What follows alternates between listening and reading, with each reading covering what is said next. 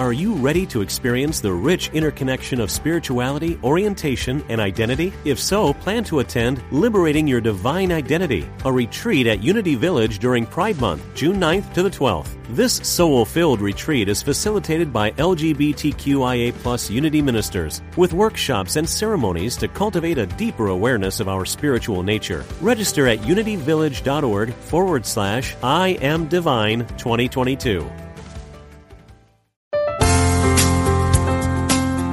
Exploring our oneness with spirit and each other. Unity Online Radio.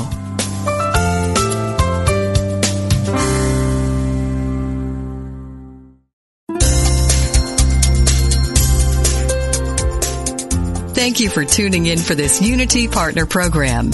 Unity Online Radio partners with spiritual leaders from organizations whose mission and messages complement Unity's.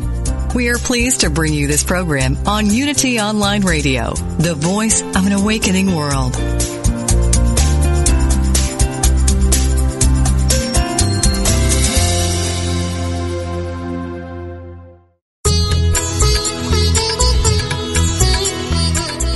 Welcome to the Yoga Hour, Living the Eternal Way, offering insights and practices for spiritually conscious living today with Yogacharya Ellen Grace O'Brian from the Center for Spiritual Enlightenment in San Jose, California. To ask questions or join in the discussion, email us at the yoga hour at unityonlineradio.org. Now, here's your host, Yogacharya Ellen Grace O'Brian. Welcome to the Yoga Hour, our time to open our hearts and our minds to the infinite. I'm Yogacharya O'Brian, and today I'll be sharing some insights and practices from the ancient system of Kriya Yoga, a philosophy and practice for spiritually conscious, fulfilled living in our world today. And today we're going to look at purposeful living. The idea of that, of course, is not new. It's not uh, new to the yoga world. Every religious, uh, spiritual, or even secular tradition has their version of what it is to live a righteous life, a purposeful life. And with the influx of yoga philosophy and practice and Vedic wisdom in the West, along came the idea of Dharma, a, a new way to look at how we live. So we're going to be exploring today how Dharma, this idea, this uh, philosophy, this way of being being holds the key to right action and harmonious relationship with others in a very timely conversation today. We are here in the United States. We are just um, post-election.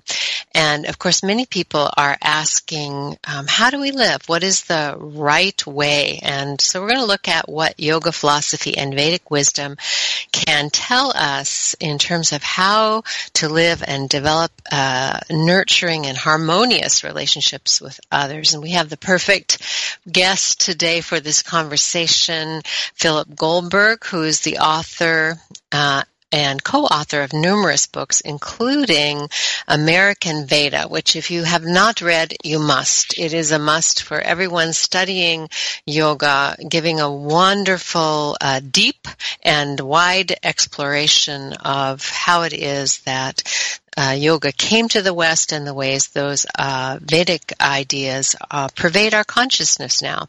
Philip is a public speaker and workshop leader, spiritual counselor, meditation teacher, and ordained interfaith minister.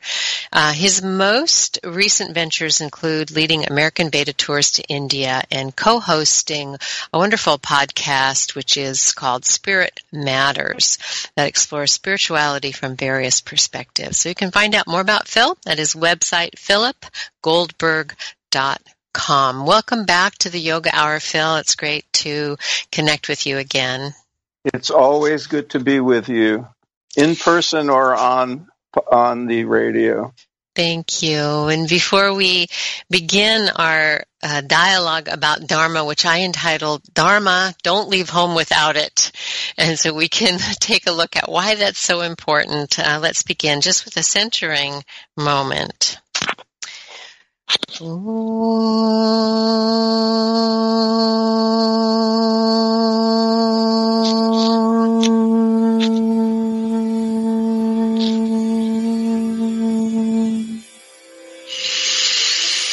We begin with a centering moment by simply tuning in to the body and mind in this moment, becoming aware of our breath is the easiest way to do that. To just feel the breath as you breathe in. And as you breathe in, feel that you are intentionally turning your attention within. And as you breathe out, feeling the breath move out, simply relaxing and letting go. No place to go, nothing to do in this moment but breathe with awareness. So breathing in, diving within the infinite expanse of divine consciousness. Breathing out, relaxing, letting go. And you can do this eyes open or eyes closed, letting the breath connect you to the present moment. As you breathe in, feel more deeply connected to yourself, your divine self, your ever conscious, pure, unchanging, radiant self. And as you breathe out, feel the body let go of any tension it's holding. Let your shoulders drop down and back.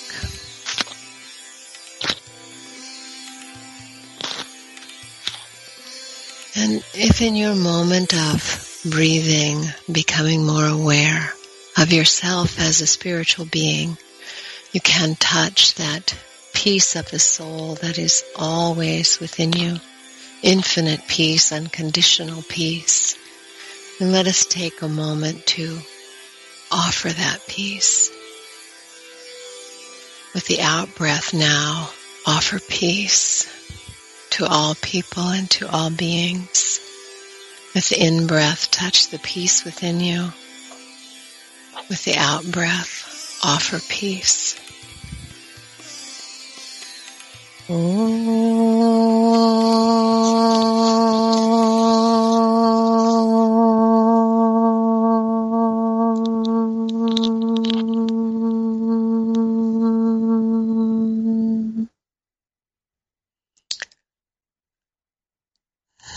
Today we're going to talk about Dharma, the way of spiritually conscious living, the way to right action and harmonious relationship.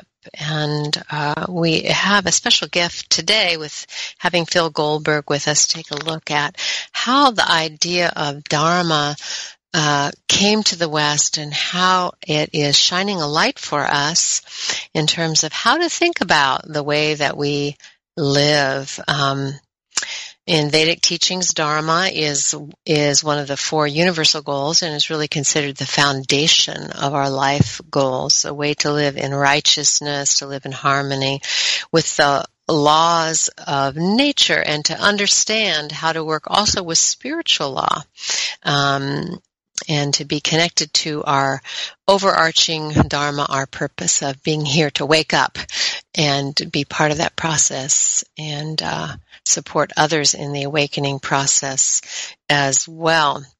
And of course, Dharma is found right where we are. You know, Phil, I was thinking about Bhagavad Gita, of course, in mm-hmm. these days as we as I mentioned when we I opened the program this morning here in real time uh, in the U.S. in November of 2016, we're just post a very tumultuous election time, and many people are asking, you know, how do we live? How do we heal the rift in our nation? And so I thought a lot about um, the Pandavas and the Kurus on the battlefield of yeah. Dharmakshetra and Kurukshetra you know, right where we are, we have these opportunities to discover what Dharma is and how we live it. So tell us how you define Dharma, how you think of it. Well, I think you did a very good job of, of defining it. uh, to me, it's always meant um, that action that is most in tune with the evolutionary, positive evolutionary tendencies of existence. Uh, that, in more detail, you would think of it as that which is in tune with the highest good, that which is the best uh, for one's own spiritual uh, growth and the good of one's uh, surroundings and community and family and all the relationships we have. So it, it's it's a catch-all term with a lot of subdivisions that hmm. essentially uh, is is not translatable uh, to anything in English without using an enti- a full sentence to describe it. Um, it's a, an incredibly complex term packaged in these two syllables. It's really like the word yoga, isn't it, Phil? That, yeah. You know, which we we have an we you know we think we have an idea of it, but there are so many different ways to understand what it is, and and uh, Dharma is is certainly. Um, the same in terms of we just can't say, well, uh, you know, Dharma means uh, righteous living. Um, right. You know, what does that mean? right, exactly. Especially in our world because when you when you think back to the you know early days of, of life in India when these terms were first articulated or certainly first codified in in writing, uh, life was much simpler. So discerning one's dharma, which you can tell from the, the, the Vedic texts, was complicated even then but you know people were living in little villages with you know without even you know without automobiles or you know plumbing. And and you know very simple division of labor and um, very uh, much more codified way of relating with with one's family and one's neighbors. The life today is so complex that you know discerning what is dharmic or what one's own dharma is at any moment or period of life is uh, is not a simple matter and it's not obvious. It's also like the term karma. You know, it, it it's very similar. I mean, there's a lot of overlap in the with dharma and and karma, which is a much more familiar term with most people. And they, you know, karma is easy to define, and people think it's easy. But when you get down to the nitty gritty of, of, of karma, it's all very complicated. Yeah, and it can, you know, it can, of course, it can simply mean action. Um, right. And then it's action like a, a, pebble dropping into a pond with all of its uh, repercussions. Um, and interacting with you know, a few other billion pebbles. yeah, that is true. And so it's true that with Dharma, we have all of those um, levels, so I guess we could say, or, or interconnections, because you know, for me, it's it's it's simplified to a certain degree where I can think of, okay, I have a principle dharma, um, which is what I'm here to do, and that is wake up.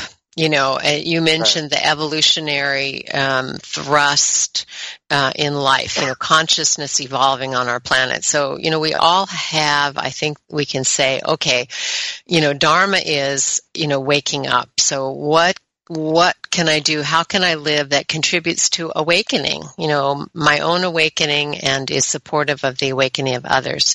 So that part seems um, fairly clear in terms of providing a, a guideline. Um, but then, of course, you know, we get into um, the foundations for for dharmic living. You know, for living in such a way that does contribute to awakening and to enlightenment and that's where all the choice points come you know um, right. how do we bring in uh, harmlessness and truthfulness um, so all those questions come. I'm curious now, you know, you, you did such a great job in American Veda of um, talking about the arrival of really Vedic concepts in, in, America.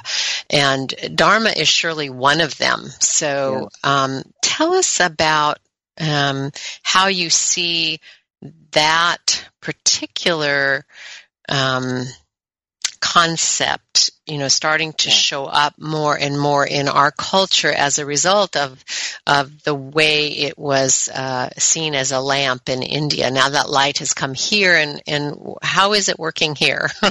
it's interesting because I hadn't given you know explicit thought to this until you mentioned it uh, uh, in communicating with me before the show. Um, it's easy to see that at a certain point yoga and meditation and concepts like karma uh, enter into the American uh, vocabulary and way of life. Um, there, there's a demarcation point uh, in modern life, you know, with especially uh, in, in 1968 when the Beatles go to India, and you could see a shift, you know, that, that now the word karma is used very often and people are meditating and all that in, in huge numbers. There was an earlier shift, as you know, with Yogananda, but the, the mass media didn't exist to the point, the degree it did in the late 60s.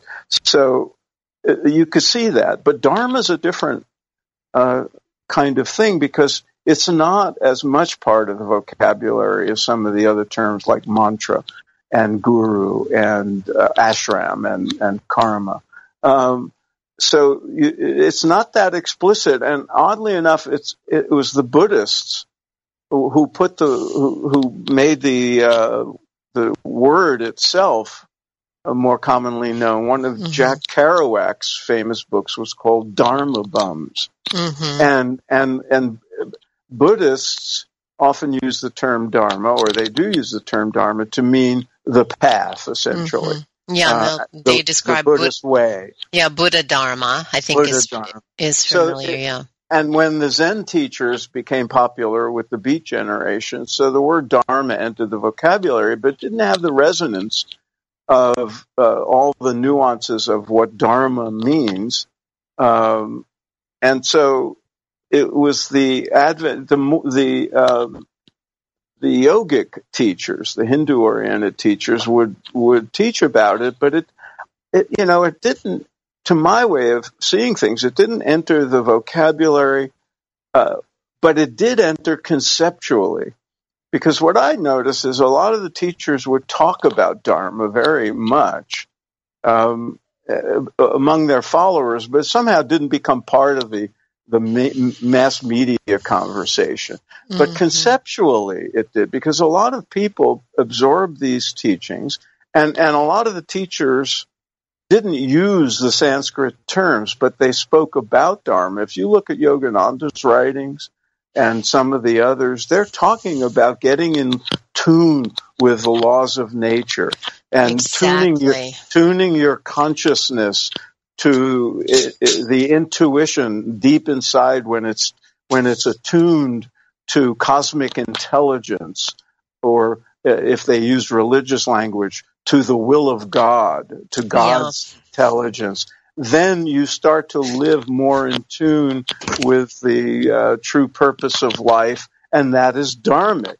But they didn't. So the con- conceptually, it's there, and you see people, uh, especially yoga practitioners and meditators and students of the various gurus, talking about occasionally if they're talking to people who are uh, share the vocabulary, they they may say something like, "Well, I think it's not dharmic to do mm-hmm. X or Y," or or I'm trying I'm d- trying to discern my what's my my dharma in this mm-hmm. moment.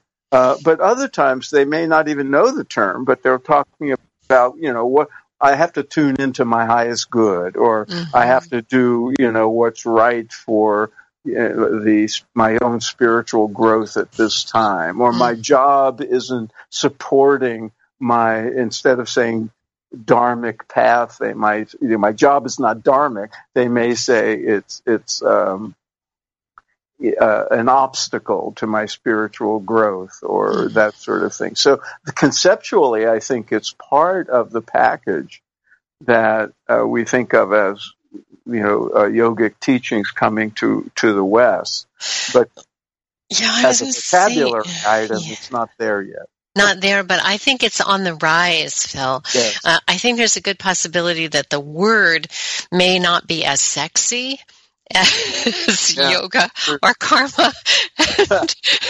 I, John Lennon didn't write a song called Instant Dharma. That's right. so it, yeah, and you know what I mean by that is that it's it can't you can't quite get a marketing um, grasp of dharma. Although I, I suspect I suspect we'll see that at some point because, as you say, it is a concept that people are really thinking about. And I think about my guru uh, often We says. could have a we could have an app, so, you know, that that tells you what your dharma is. At any- Yeah. Yeah, we could. The Dharma app. That I think it would be good. I mean, we certainly could develop one that would have the right questions in it uh, to as a guide. Um, and I'm actually in the process right now of writing a, a, a Dharma course. That's a year long uh, online course. So that's that kind of spurred me on to have these conversations. Um, but you know, my my guru often says the phrase, "There is a power for good that runs this universe, and we can learn to cooperate with it." Yeah. And um, that's exactly uh, an explanation, a pointer to Dharma. And I find that when students hear that, Yeah. there's a resonance like, oh, you know, thank God, you know, we live in an intelligent universe. I just have to figure out, you know, uh, how to understand it and how to cooperate with it. And that seems like um, right there at the crux of what Dharma is about.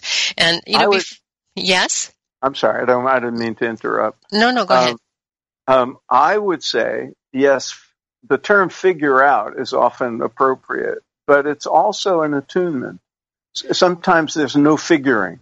Yeah. It's it's not a rational process. It's not an analytic process. It's a question of attunement Yeah. to the, the larger dharmic picture because you know people can figure out something about their marriage or their uh, career if it's if they're trying to sort out what's more dharmic.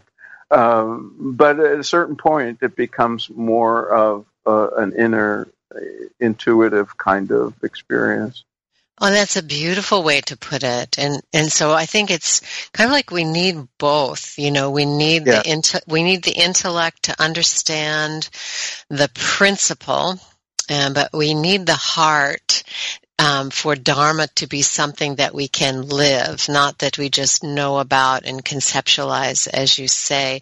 And I think, you know, we do have that resonance or that attunement uh, with the self, the capital S self, that tells us, you know, when we are living dharmically and when we're not, you know, Mhm. because we're we're learning how to Mhm. cooperate, um, you know, with our own true self. Um, so we're going to go to a break in just a moment, but before we do, um, I I like to know if if you have a for you if there's a personal experience of dharma that you could tell us about um, you know how it's impacted your life Ah, well, uh, in my in my the evolution of my own spiritual path, Dharma played, and the, the concept of it played a very big role. Um, it's not a, an easy uh, thing to explain quickly, but you know, back then, this is the late '60s. I was not only young and uh, seeking, but I was uh, psychologically a bit of a mess, and I was trying to figure out my life and how to live it and I didn't want to be a conformist, but at the same time, I, you know, I, Mhm. I, I had to fit into the world somehow, and I didn't know how. Um, when I read a certain passages in the Gita uh, and came to uh, under, come to understand the what Dharma meant, there's one verse in the Gita that I blew my mind and as- you know when i looked into it conceptually it made so much sense it is better death in one's own dharma Mhm. the dharma of another brings danger Mhm. and that that told me that i can be uh, true to my own individuality and still be part of a spiritual community, part of a path, uh, still accept uh, authority to a certain degree uh, when they had expertise. I didn't, but I didn't have to be a phony and I didn't have to pretend to be something I'm not. Not only was it permission to look at my own uh, individual needs and my own sense of what is appropriate for me, but it it says you must do that. If mm-hmm. you want to advance on that on the path, you must be true to your own dharma and not pretend to be something else because that dharma seems on some level to be superior or yeah. make you and that was terribly important to me and it, it, it's not like it was one moment or one decision but it's a, it's been a guiding principle ever since it's like you know what is right what is the best for me at this moment what uh-huh. what will be most supportive to my spiritual growth at this moment it's not always easy to discern but yeah. there oh i am so glad phil that you brought that passage up because it is one that is critically important about Dharma, and I think many people resonate with it. I, I do too. Um, this whole idea that it's better that the phrase, you know, that how I have seen it translated is it's better uh, even to fail in pursuit of yeah. your own Dharma than to succeed in that of another. Yeah. So um, it's like don't be tempted to do something, you know, just because you can do that well. Um, what you have to do is follow your own path because that will aid you in your evolution. We were talking in the beginning about, you know, uh, this overarching dharma, which is to wake up. So doing what is ours to do, that which is in harmony with our, our, our true self, our deepest self, however you want to describe that, um, actually is sort of our grist for the mill. You know, it supports yeah. us along the way of of becoming, you know, that that which we are in fullness. So um, that's a beautiful way to think of Dharma. Thank you for offering that. And let's uh, um, go to a break now. When we get back, we can talk more about what it is to live a dharmic life. You're listening to the Yoga Hour with our special guest today, Philip Goldberg. He's the author of American Veda, uh, and also um, has a regular podcast, Spirit Talk Matters. And uh, you can find out more about Phil at his website, philipgoldberg.com. We'll be right back with you in just a few minutes.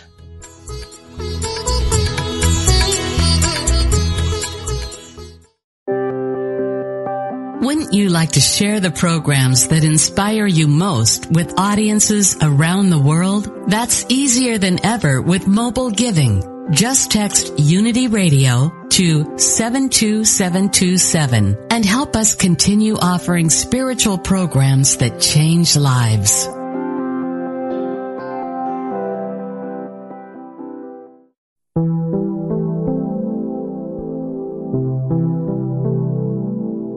Now available, You Pray, the free prayer app from Silent Unity. For more than a century, people from all over the world and all walks of life have turned to Silent Unity. With You Pray, our confidential prayer support is easy and convenient to access. With You Pray, you can send your prayer directly to Silent Unity. You Pray also includes affirmations you can share with family and friends, plus audio meditations for your prayer time. For more about the free You Pray app and links to download, visit silentunity.org slash app. That's silentunity.org slash app.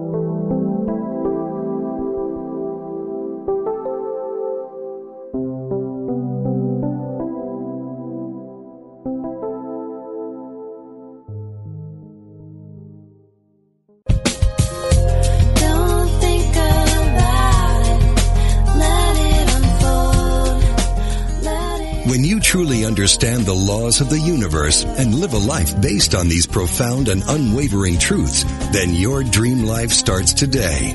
No more waiting. No more wandering. If you're ready to let go of the striving and move into the allowing, you're ready for everyday attraction on Unity Online Radio we study the teaching of Abraham given to us by beautiful Esther Hicks so we can release confusion for clarity, exchange struggle for serenity, and have the time of our lives today. Join host Ray Zander every Friday at noon Central Time, 10 a.m. Pacific on Unity Online Radio for Everyday Attraction, where the law of attraction gets real.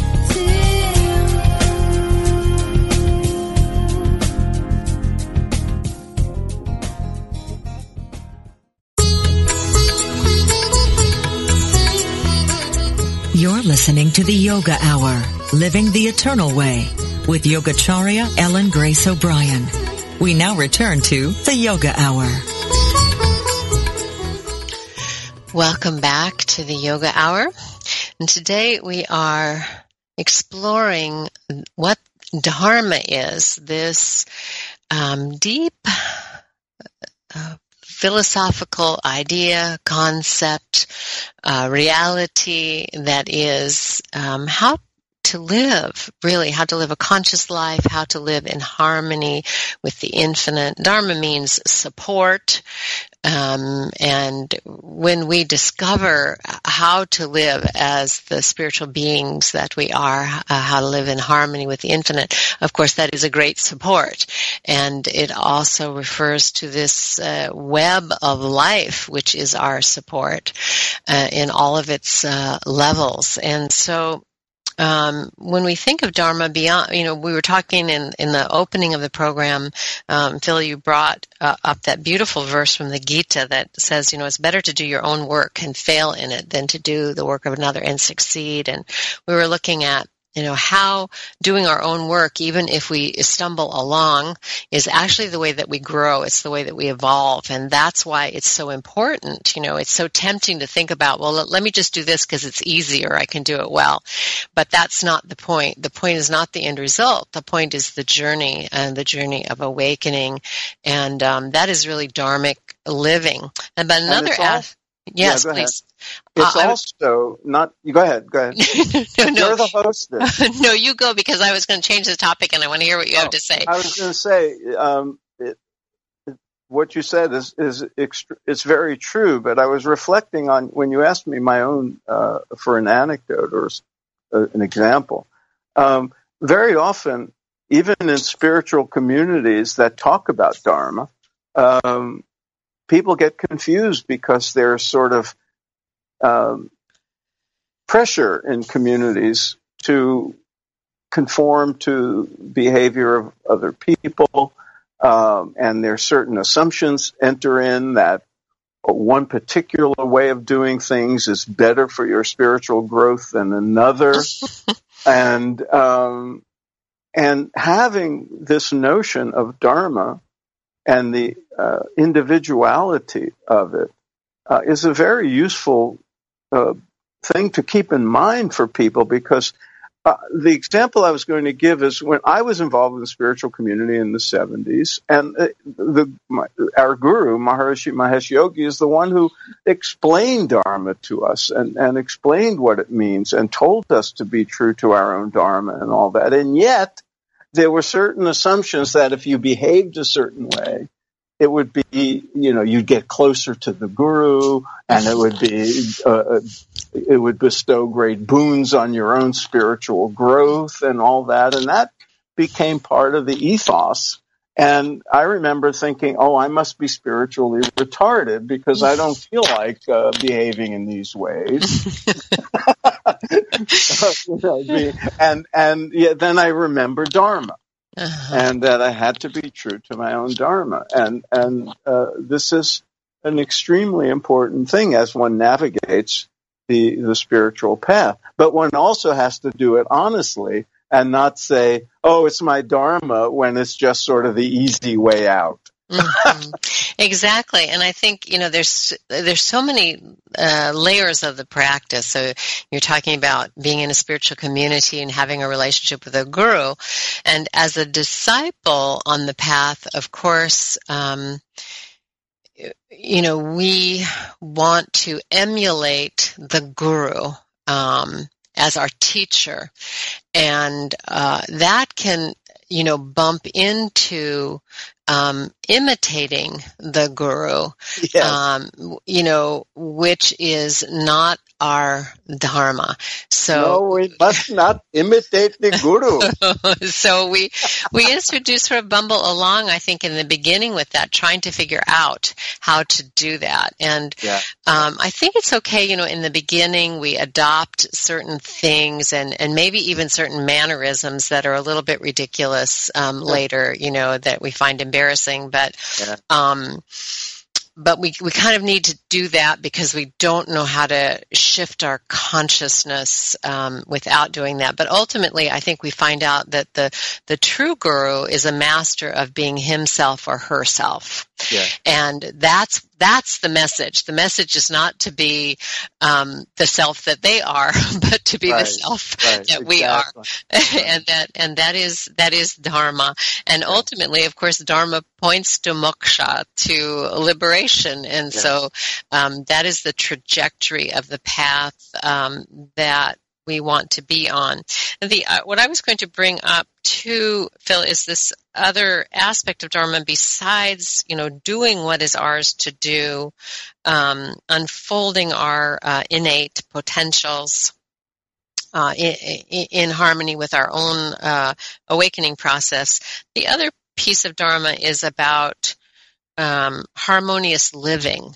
Um, You know, how we live every day that is in attunement, you know, with um, with spirit, with spirit, you know, with the higher good, with the overarching uh, divine reality, and uh, so, what have you found you know to be necessary you know for you to do that to, Yeah. to live in harmonious relationship with the universe?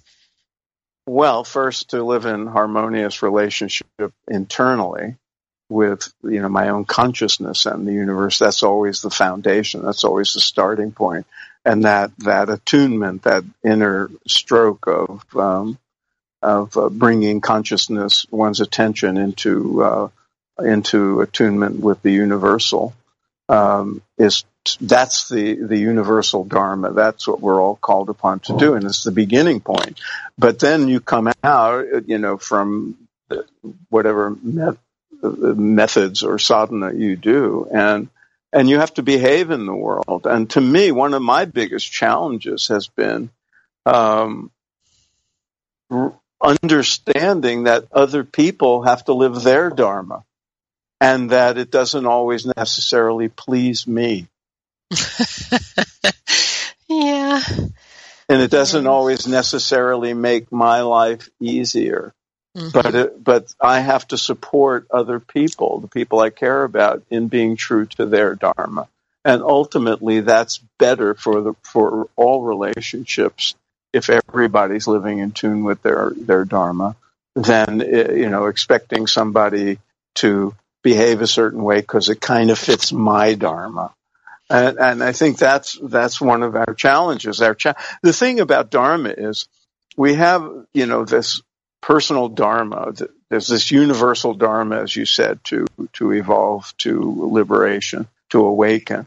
But we also have uh, dharma as uh, children of parents, as parents of children, as spouses, as neighbors, as brothers and sisters. So we there's different dharmic patterns in the different roles we play, and we have to discern what is the best in those situations. In traditional cultures, and to some degree in ours, there are uh, rules in, uh, of the road to to help guide us. You Mhm. that you you behave in a respectful way to your elders. you you do this, you know, you do that, and uh, a lot of those norms break down in our complex society.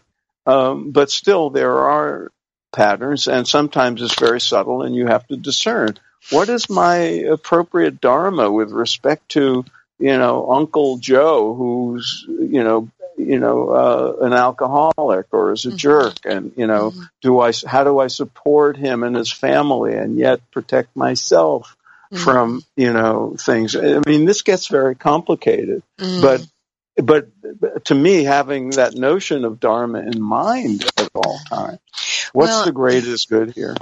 I think, um, yeah, you brought up a really good point, and um, one of the reasons I think, you know, of course, Dharma is is going to become more pervasive in our culture. You know, as more and more people are practicing yoga, um, and who are studying yoga philosophy and um, benefiting from these uh, Vedic teachings, I think Dharma is going to to rise up. One, because we really need it in the West. We really need this yeah, yeah. Um, to have a greater uh, understanding, you know, of what it is to live together. But um, one of the things that you just brought up, and I, I was recalling that one of the things that attracted me to Dharma was I never liked the word duty.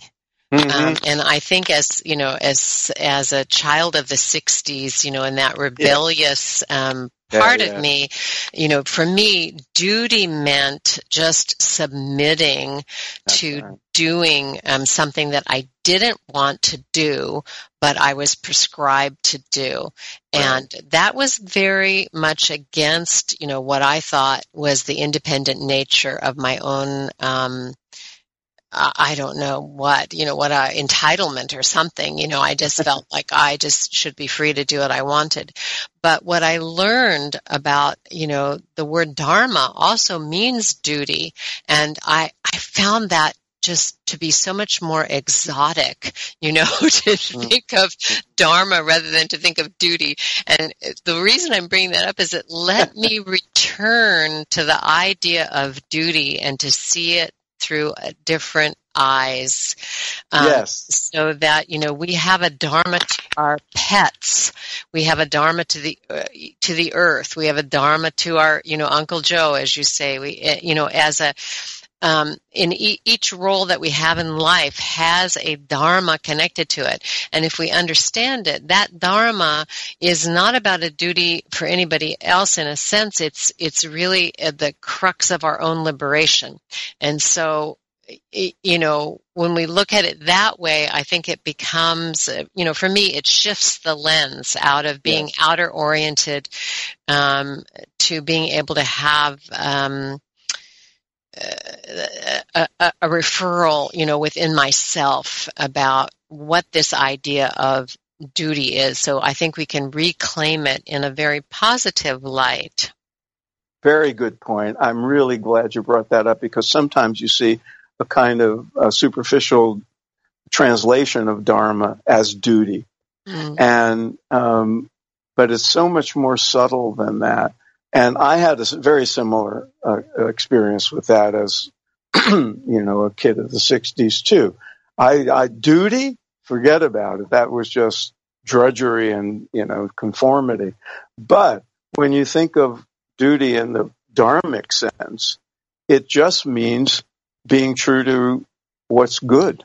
Mm-hmm. And, and, um, and it, it, it means taking responsibility, not just for being true to yourself, but for uh, for the uplift and benefit of other people. And yeah. and it, it, one thinks, oh no, I have to. And and people can use the word dharma to sort of justify their own selfish behavior. I'm being true to my dharma. I, I can't be bothered. You know, I have to be true to my dharma. You know, I can't do this for you or whatever. But that's not, you know, ultimately that's where the word karma comes in because if you if you if you mess around with a term like dharma and act in a in an inappropriate or selfish way, it's going to come back to you. Mm-hmm. And and so you know ultimately you know what behaving in tune with one's dharma is good karma. Mm-hmm. Very good. I think we could get a bumper sticker out of that one, Phil. really, that's really good. And, and I think, yeah, we have to understand that actually there is responsibility um, that is inherent to dharmic living. And that's one of the reasons why i think it is so important to our time because you know now we're um, sort of lighting up and becoming aware and interested in um, things like sustainability for example. You know, we want to live in sustainable ways because we're aware of what's happening on our planet. And um, to me, sustainability is a principle of, of dharmic of dharmic living. So, do you also see that?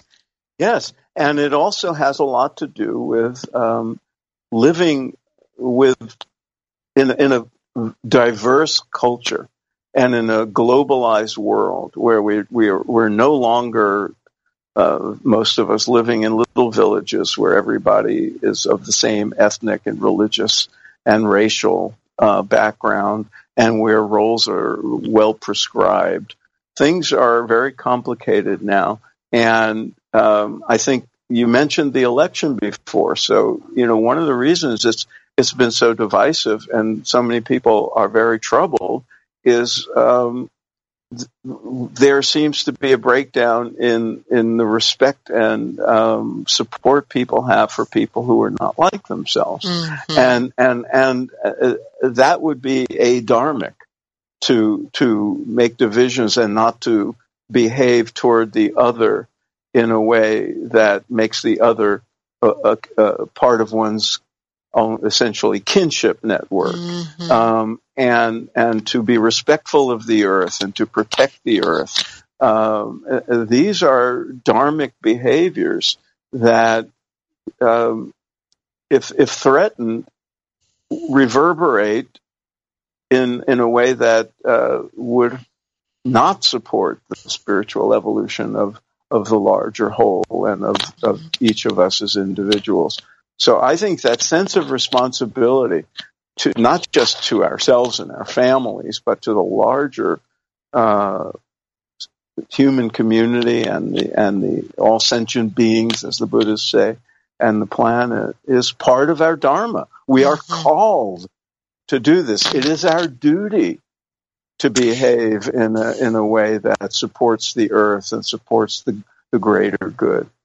Well, and it's interesting, isn't it, Phil, that you know uh, that this um, teaching of living dharmically and we we think about you know how respect is a component of it you know respect for mm-hmm. the earth respect for others because we recognize that everything every every single thing is connected so we're in that network of mutuality that dr king uh, referred to and uh, and so what we do reverberates, you know, and it, and it comes back to us.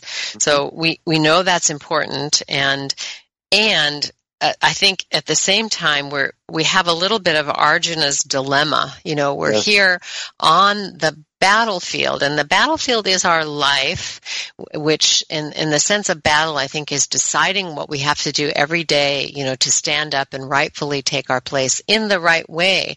And right. of course, he's you know his depression is hmm. that you know he's he has to stand up against people that he loves and people he knows he's related to. And um, so I think you know some of that is in our um, face right now. You know, yes. in the United States, yes. that we, you know, if this is one, you know, we're saying this is one country, and we're so divided. And how do we stand up for what we believe is right and what is our dharma, and still be able to listen to that of another? Um, yes. it, it's a it's a very important opportunity. It um, is, and we don't always, and we don't all have uh, a, a charioteer uh, uh, who's actually, you know, the, the, the, Lord of the universe to turn to for guidance. Mm-hmm. But you know, if you look at the Gita in in uh, metaphoric ways, we all, in fact, do have the Lord of the universe and cosmic intelligence in in our uh, chariot. It's it's called, you know, our own self, our own mm-hmm. attunement, our own divine nature and that's where we you know ultimately have to go to get that guidance. And and the more we advance on the spiritual path it becomes more easy to discern what's dharmic at any particular moment. Not that it's always easy but it becomes easier because we become more attuned to to that higher good. But um, it is still sometimes a dilemma and people have to sort that out and sometimes it, it seems like in Arjuna's case, uh, our Dharma in one area of our lives seems to conflict with our Dharma in another area of life. And that's not always easy to sort out. Mm-hmm. And I think, you know, for me, the way of sorting it out comes from what you described in the beginning as attunement. And so when I can get to a place where I feel peace inside of myself, then I know what to do. Um, I may not like what I have to do. You know, it may not be um, easy for me, um, but if I'm choosing the right thing at the right time, then my way of knowing that is a kind of a settling of my mind and my body. Uh, everything comes together uh, in a way we would call yoga. You know, mm-hmm. I, I feel connected to myself. I feel grounded in my truth. I don't. I don't feel. Um, you know a, a, a, reaction i feel a response. And so i think we have these mm-hmm. ways of you know tuning in um, that can help us know. Um, so you know what how would you encourage someone phil to live um, dharmically in these difficult times? Well i think as i said before to me it all begins with sadhana um, that you know this uh, very important verse in the Gita that it, the, the Sanskrit is yoga yogastha kuru karmani, established in yoga, perform actions. So since this is the yoga hour, we can we can advocate first becoming a yogi, first tune in to the unity the unified consciousness that is the definition of yoga and and to me that that regular attunement is is the best guarantee that you'll behave in terms of dharma. And I think one thing we need to emphasize is that when one is in fact in tune with dharma and behaving in a dharmic way, there is a kind of inner contentment and uh, peace that often results and is, is a sign you're in the right going in the right direction. It it would favor the expression of love. It would favor the expression of empathy and compassion. So you know. I, I, I don't want to sound like I don't struggle with these things myself because I do, but and sometimes you become unattuned, so to speak. Mm. but but if you favor compassion and you favor love, even in a confusing moment, you are more likely to find your way to the right dharmic action. Because dharma, you know, in the in the universal or cosmic sense, dharma would be in tune with the the uh, loving, blissful nature of the uh, of the universe. Oh, that was so beautifully put, Phil. I uh, I really appreciate that and think it's so helpful. Um, helped me a lot to hear you say that, and um, I, I, sort of came away with um, the wisdom of you know first being a first be a yogi then you can be a dharmi. You can not a dummy but a dharmi. First be a yogi and then you can live dharmically. But first you have to have that awareness of your true self know how to be in harmony with it. And then lastly i felt you know i could summarize what you were just saying as you know Dharma leans towards love with a capital L. Yeah, Dharma leans right. towards love, and so we can orient ourselves towards that as our as our compass as we um, strive to learn. You know what our responsibility is, what our duty is, uh, and what our joy is. Uh, living in harmony with the universe. Um, thank you so much, Phil, for being back on the Yoga Hour today. I want to remind the listeners about your your book, American Veda. And uh, if you have not read it, it really is a must read. Um, on your reading list, Autobiography of a Yogi and American Veda. And you'll, and you'll find uh, some really interesting um, insights about Paramahansa Yogananda and his journey uh, to America in Phil's book, American Veda. And also, um, Phil with uh, Dennis uh, Raimondi has a wonderful podcast called Spirit Matters, and you can find out more about all of that at philipgoldberg.com. And there are some previous uh, episodes on Yoga Hour with Phil, so you can um, go to the Yoga Hour archive page and uh, look for those um, episodes. And one with you on Spirit Matters. Yes, and there is a podcast with me on Spirit Matters, which was really early on on the program, yes, and yes. that was a lot of fun. So go to Spirit Matters, and you can hear us having another conversation. And that was kind of a personal one for me, Phil, because I think you were mm-hmm. talking about my own spiritual journey. So yeah. um, I, I, appreciated that very much, and. Um, next week. There's going to be an encore episode with um, Zoketsu Norman Fischer on gratitude, just as we're heading into the Thanksgiving season. And if you're listening in real time, you can join me at the Classical Yoga Thanksgiving Retreat up at the Yoga Farm in Grass Valley. So visit uh, csecenter.org to find out about that retreat, the Kriya Yoga Retreat coming up in December in Morro Bay, California.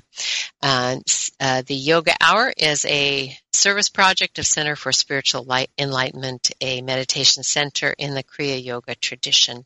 Find out about more about CSE at csecenter.org. Remember to subscribe to the Yoga Hour at iTunes or Stitcher. And a big gratitude to our Yoga Hour team, producer and guest host Dr. Laurel Trujillo, assistant producers Nita Kenyon and Ann Hayes, and Jeff Comfort, who is the ever-present divine support there in the sound booth at Unity Online Radio. I look forward to being with you again. Until then, remember to let your inner light shine into the world to share your peace and joy with all that you meet. Thank you again, Phil. It was so great to talk to you. My pleasure. Have a wonderful Thanksgiving. Thanks. Talk to you later. Bye. Thank you for tuning in to the Yoga Hour, Living the Eternal Way, with Yogacharya Ellen Grace O'Brian. Join us every Thursday morning at 10 a.m. Central, 8 a.m. Pacific for practical, purposeful methods for spiritually conscious living every day. The Yoga Hour, Living the Eternal Way, only on Unity Online Radio, the voice of an awakening world. This program is brought to you in part by friends and members of the Center for Spiritual Enlightenment in San Jose, California. A ministry in the tradition of Kriya Yoga, the ancient science of self and God realization. www.csecenter.org. Request free literature by writing info at csecenter.org.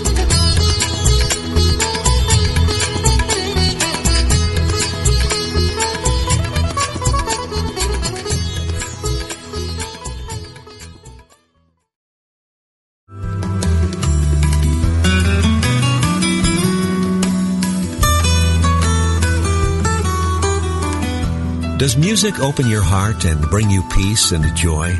Experience the sacredness of sound with Ramdesh Kaur as we travel the world of mantra, kundalini yoga, and devotional music. Join us for a journey into spirit. Thursdays at 4 p.m. Central, 5 p.m. Eastern on Spirit Voyage Radio with Ramdesh. Only on Unity Online Radio, the voice of an awakening world.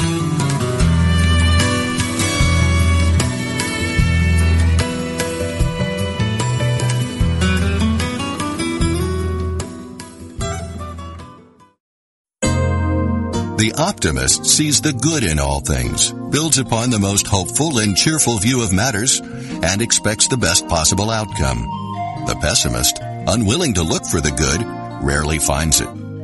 Both optimism and pessimism are states of mind. They are attitudes, not events. The words we most often use reflect our strongly held thoughts and affect every area of our lives. If you're finding more frustration than fulfillment in your life, Take a look at what you're thinking. Find something more positive to think, say, or do. Begin building a happier, more satisfying life for yourself today as you choose to look for and find the good in every person and circumstance. This law of life is brought to you by Unity. To find a Unity Church near you, visit www.unity.org.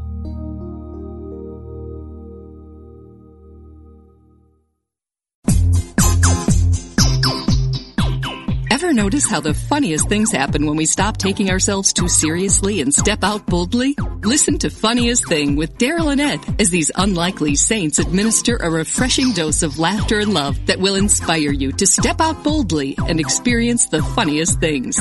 Join the discussion with Daryl and Ed live every Wednesday at 5 p.m. Central Time on Funniest Thing, only on Unity Online Radio, the voice of an awakening world.